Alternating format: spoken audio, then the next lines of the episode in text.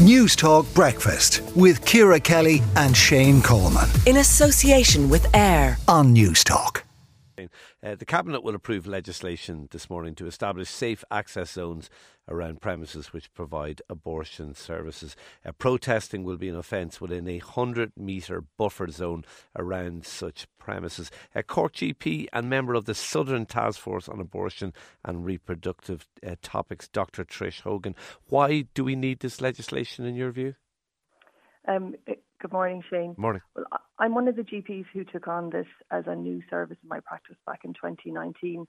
And, and we did so amongst assurances from government at the time that safe access zone legislation would be expedited. Um, and, and unfortunately, that hasn't happened. And we've seen many examples of protests outside hospitals and outside GP surgeries where abortion care is provided.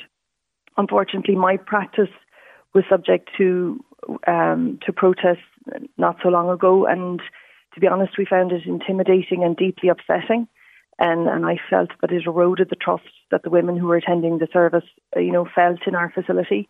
Um, and while at the time the Gardaí were, came to our assistance and they were concerned and empathic, there was no legal basis to demand that the protesters move. They had no statutory instrument to, you know, with with which to to move the protest on.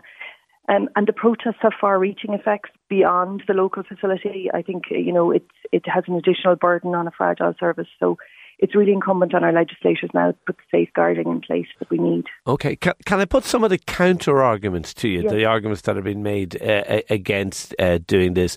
Uh, included among those are the fact that it, it, it it's incredibly rare in other European countries. The UK looked at this, decided not to go ahead.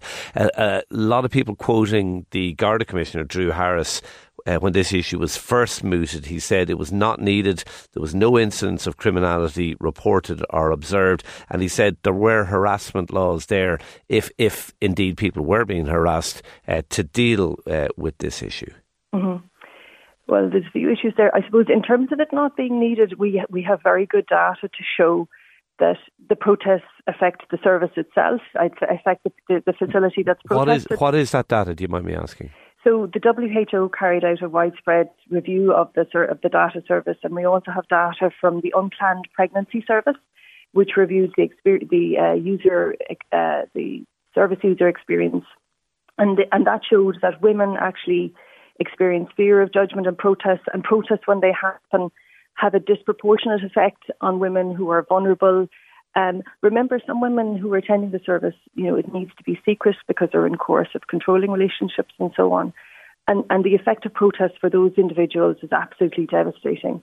But as I've said, it also affects. Uh, again, can, can I put it to you? And again, the devil's advocate. Sorry, effect on providers. Sorry to put it across, uh, to cut across you, Trish. Can, can, I put it to you that um, again the counter argument is made that you know we, are talking about GP clinics and uh-huh. maternity hospitals here. Like there are many reasons why people would be attending those, and and to argue that um, you know that uh, it's uh, it's uh, a danger to people's confidentiality. That some people would say that that's stretching things.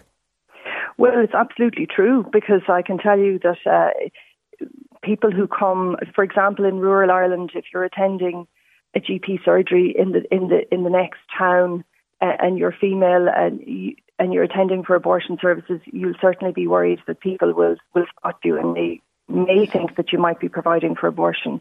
Sure, it's it's it's certainly a consideration for women who are coming who are already fearful. And remember, women coming for abortion care and their partners are already stressed, you know, and they have a right to privacy. They're trying to navigate private life again uh, events. And the right to confidentiality is a cornerstone of Irish medicine, you know, for all patient-seeking systems from health. It is, absolutely. Is there a danger, just finally, uh, the other argument that will be made is like the, the right to, to peaceful protest. I mean, is there a danger we're going to criminalise an old lady standing there with rosary beads, for example? Well, look, this is not about the, the, you know the freedom of speech and the right to protest. It's about the right to privacy and confidentiality, and it's about the proximity to healthcare settings. So there's many alternative locations where protests can be uh, appropriately facilitated without the need for close proximity to healthcare settings. Okay, you wouldn't have concerns about it criminalising people who are, as I say, standing there with rosy beads. We mightn't like the idea of it. People might think it's distasteful and so on. But are we criminalising people for that? Well, I think the, the, the legislation will deal with the with the um, with the details of it. But in terms of a hundred meter radius outside a healthcare setting, I think it's a re- I think it's reasonable um, distance to expect that uh, you know any sign of protest or, or recording or signs or cajoling should be removed from that radius.